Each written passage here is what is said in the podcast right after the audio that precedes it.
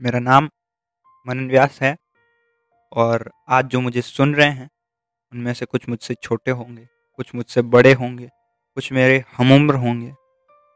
तो इन सब बातों को समझने की कोशिश कीजिएगा। यहाँ पर ये ज़रूरी नहीं है कि उम्र में कौन बड़ा है। यहाँ पर ज़रूरी ये है कि बात क्या हो रही है, आप इसे अच्छे से समझें।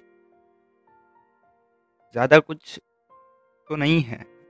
बोलने को, लेकिन ज़िंदगी जीने का जो सलीका, जो सीख अब तक मुझे मिली, वही सीख, वही सलीका मैं आज आपको देने की कोशिश करूँगा कुछ छोटी छोटी कहानियों और किस्सों के साथ। मेरा नाम है मैनी और ये है ज़िंदगी। आजकल क्या है ना कि लाइफ में पैसा ही सब कुछ हो गया तो आज हम लोग बात अपने मनी भाई से ही शुरू करें। यहाँ पर मुझे एक नसरत खान का ही शाब का एक शेर आता है, जो इस किस्से से पूरी तरह से रिलेट करता है। उस शेर कुछ इस तरह से है कि हमारी उम्र का बचपना अब तक गया नहीं। घर से निकले ही थे कि जेब से पैसे गिरा दिए। तो ये जो किस्सा है, ये अभी थोड़े दिनों पहले का ही है। मैं और मेरी बहन दोनों साथ में बैठे थे तो मेरी बहन के फ़ोन पे एक one forty nine rupees recharge का मैसेज आया। तो हमने ये सोच के इग्नोर कर दिया कि पापा ने करवाया हो। लेकिन आ, शायद हम गलत थे क्योंकि शाम को एक लड़के का कॉल आया। उसकी आवाज़ थोड़ी डरी सी वो थोड़ा सहमा सा था। एक शर्म जिसे कहते हैं उस शर्म के साथ उसे समझ तो नहीं आ रहा था कि उसे क्या कहना है या क्या कहना चाहिए। लेकिन वो बोला कि आपके फ़ोन पे सुबह एक मैसेज आया होगा। वो मेरा मैसेज है गलती से आपके फ़ोन पे आ गया है। आपने देखा क्या? तो हमें लगा कि कोई फ़ोन करके परेशान कर रहा होगा। तो हमने कॉल कट कर दिया और हम लोग बैठ गए। फिर कॉल कट करने के बाद हमने सोचा कि हमने तो रिचार्ज करवाया नहीं। हमने पापा को बोला भी नहीं। तो फिर ये रिचार्ज आया कहाँ से? तो हमने एक बार उस लड़के के नंबर देखे। तो उस लड़के के नंबरों में और मेरी बहन के नंबरों में बस एक ही डिजिट का फ़र्क था। तो हमें लगा कि एक बार बात कर लेनी चाहिए। तो हमने कॉल बैक करा। तो उसने कहा कि हाँ जी, बोलिए मैसेज आया क्या? तो हमने कहा कि हाँ जी मैसेज तो आ गया है और हम आपको आपके पैसे पेटीएम कर देते हैं या आपको हो तो आपका रिचार्ज कर देते हैं। तो उसने कहा कि नहीं नहीं, ऐसी कोई बात नहीं है।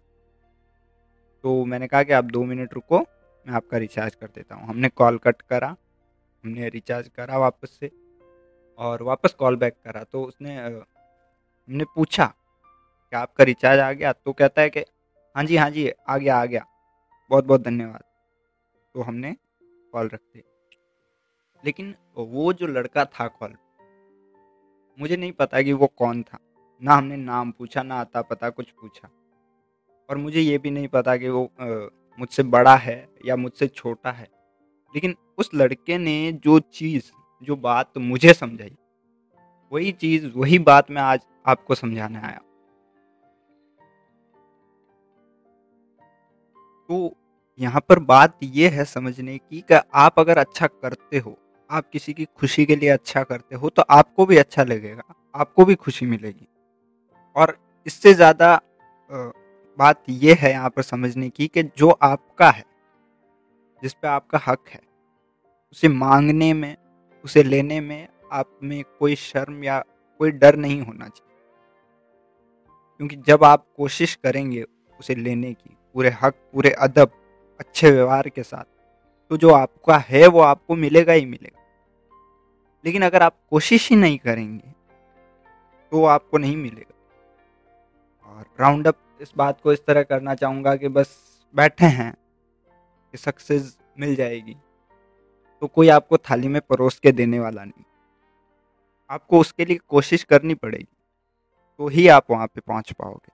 तो ही वो आपको मिल पाएगा। कोशिश नहीं करोगे तो नहीं मिले। और एक चीज़ यहाँ पर यह भी है कि हमने किसी के हक का कुछ नहीं खाया। किसी के हक का खाने से ना तो आप उतने अमीर हो जाओगे, ना आप उतने अच्छे हो जाओगे। तो चाहे कितना भी कुछ भी हो, चाहे आपको कितनी भी ज़रूरत हो, लेकिन अगर आप किसी के हक का खा रहे हो तो वो आपके कहीं काम नहीं आते यहाँ पर एक बात समझने की ये भी है कि हर कोई अंबानी नहीं है। किसी के लिए डेढ़ सौ रुपये भी मायने रखते हैं, किसी के लिए एक रुपया भी मायने रखता है, और किसी के लिए लाखों भी कुछ नहीं है। तो अपने को बस इतना ध्यान रखना है कि अपन किसी के साथ बुरा नहीं करें, किसी के हक का कुछ नहीं लें। बात यहाँ पर छोटे बड़े की नहीं है, बात यहाँ पर है कि आप क्या कर रहे हो और आपको क्या करना चाहिए। और उस लड़के ने कॉल पे ये नहीं कहा कि मुझे मेरे पैसे चाहिए या मेरा रिचार्ज वापस करो।